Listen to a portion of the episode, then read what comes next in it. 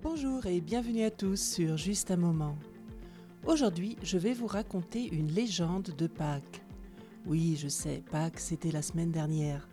Mais comme cette légende est plutôt sombre, je me suis dit que j'allais la réserver pour après les fêtes de Pâques. En France, ce sont traditionnellement les cloches qui apportent des œufs, des poules ou lapins en chocolat quand elles reviennent de Rome.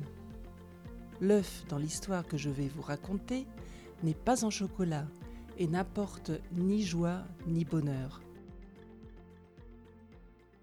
Notre histoire se joue au Moyen Âge, dans un petit village d'Auvergne au centre de la France. Une veuve y menait avec sa fille Jeanne une vie calme et heureuse.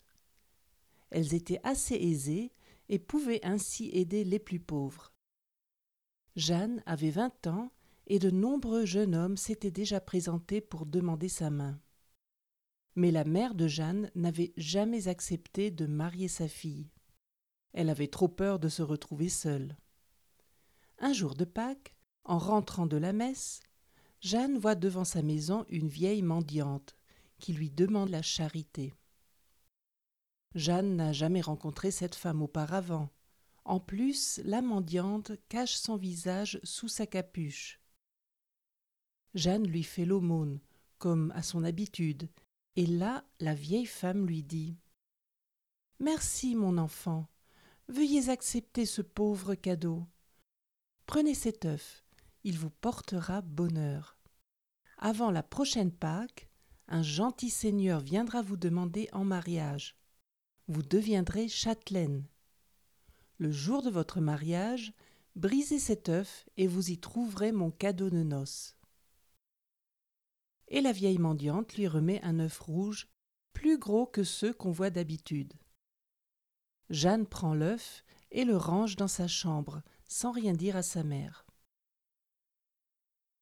Bien entendu, Jeanne a envie plus d'une fois de briser l'œuf pour voir ce qui s'y trouve, mais elle résiste à la tentation. Non loin de là se trouve un vieux château en ruine. Un jour, un jeune seigneur arrive et commence à le restaurer. Il est l'héritier des anciens seigneurs du château et se nomme Sire Robert de Volpiac. Par hasard, il rencontre Jeanne lors d'une promenade et tombe amoureux d'elle. Il se renseigne auprès des habitants pour savoir comment s'appelle la jolie jeune femme. Puis il va voir la mère de Jeanne pour lui demander la main de sa fille. La mère est très impressionnée par ce seigneur mais elle refuse quand même de lui donner sa fille. Jeanne, qui se souvient de ce que la mendiante lui a prédit, implore sa mère d'accepter la demande.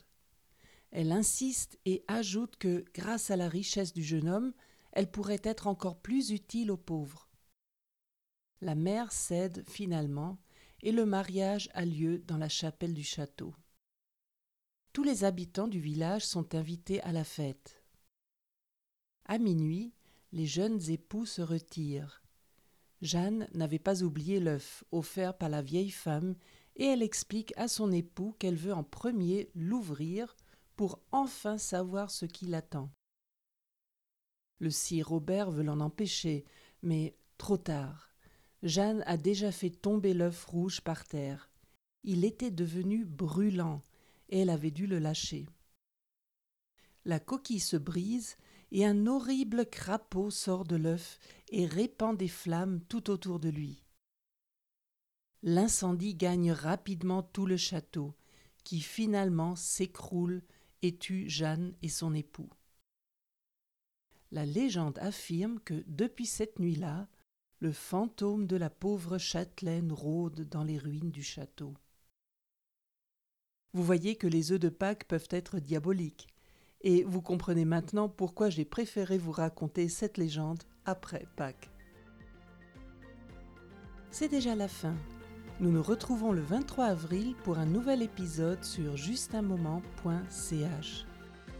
D'ici là, suivez-moi sur Instagram et Facebook pour ne rater aucune nouvelle. À bientôt pour un autre moment ensemble.